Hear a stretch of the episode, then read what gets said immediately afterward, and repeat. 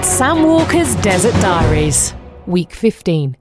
Hello, Arizona calling. And this week we have been back out on the road. Now you might think, blimey, that Sam Walker's been out and about a lot. And you would be completely right.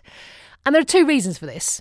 Number one, I love seeing new places. I love racking up new experiences and meeting new people and it's just what makes me tick. I mean, some people love being homebodies. I I love getting out and about to places. I just love it. I love the fact that we're getting to see now places that ordinarily on a regular two week holiday you would just never have the time to see.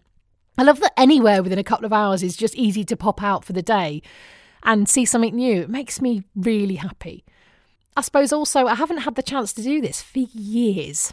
Not even in England or Manchester because well I worked every weekend for years. Now, I'm aware lots of people would have absolutely loved to be in my position. Getting the job that I did on national radio was amazing. It was a lot of luck that came my way, of course, but I also think it's fair to say that actually it did have a really huge impact on my connection to my family and friends and my mental health as well. I mean, all my husband's family were in the south. So unless you book a weekend off work as a holiday, you can't go and see your family and friends. There were lots of times where he would just go with the girls and I'd be left on my own. And that was tough. I think a lot of people thought I was putting my job before them, which is hard. It was my choice. I'm not complaining about it, but I'm recognizing now that this is why having weekends back to do whatever I want to do with my family is just wonderful. It's wonderful. So this week we went to visit a place called Payson. It's about 75 minutes north of Phoenix, and it's often called the heart of Arizona, as it's pretty much slap bang in the middle of the state. Now, the drive via places called things like Sunflower and Strawberry, how brilliant is that? Um, it's not that long, but it is just spectacular because you start off in the dusty desert of Phoenix and Scottsdale, surrounded by cacti and rugged mountains. And then within about 40 minutes, the landscape has totally transformed into dense forests full of deciduous and evergreen trees and huge rock formations covered in giant boulders.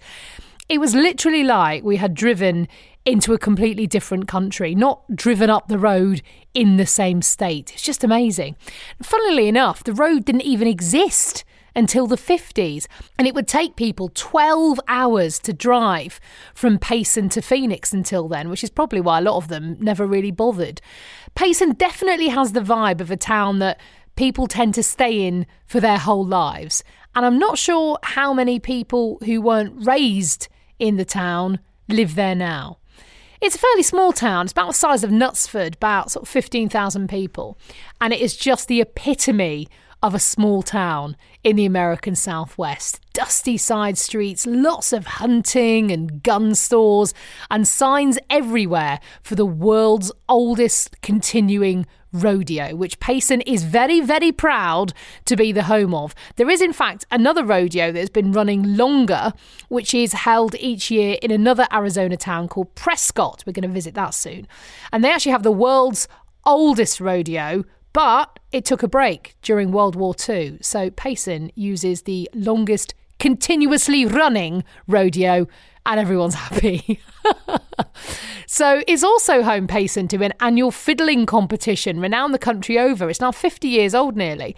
As I gave up the violin circa 1980, as I was completely terrified of my violin teacher, I don't think I'll be making the trip back in September to take part. But we had a great day. We ate a picnic lunch by the side of a lake in a place called Green Valley Park, gulping at all the lovely houses around the lake.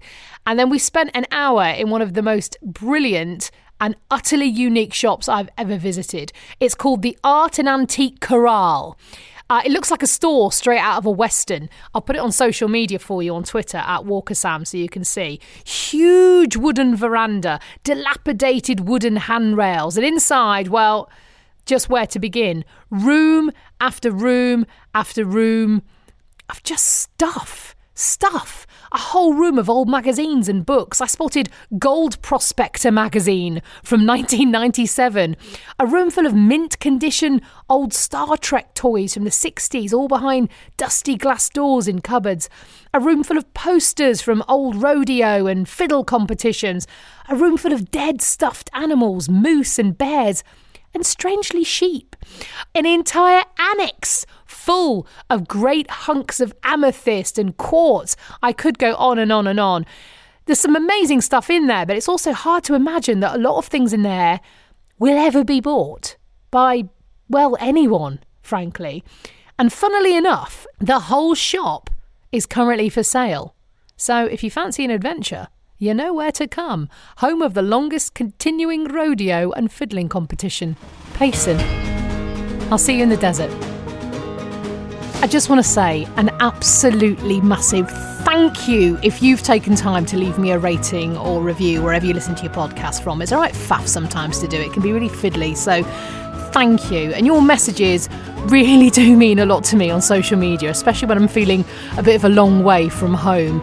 At Walker Sam is where you can find me on Twitter. I love to hear from you. Thank you. And Sam Walker Radio is where you can find me on Instagram as well. And don't worry if you're listening on an app that doesn't allow you to leave a review, but if you could tell your friends or your neighbours or anyone that you know about the podcast, it would really mean the world to me. So thank you very much indeed in advance.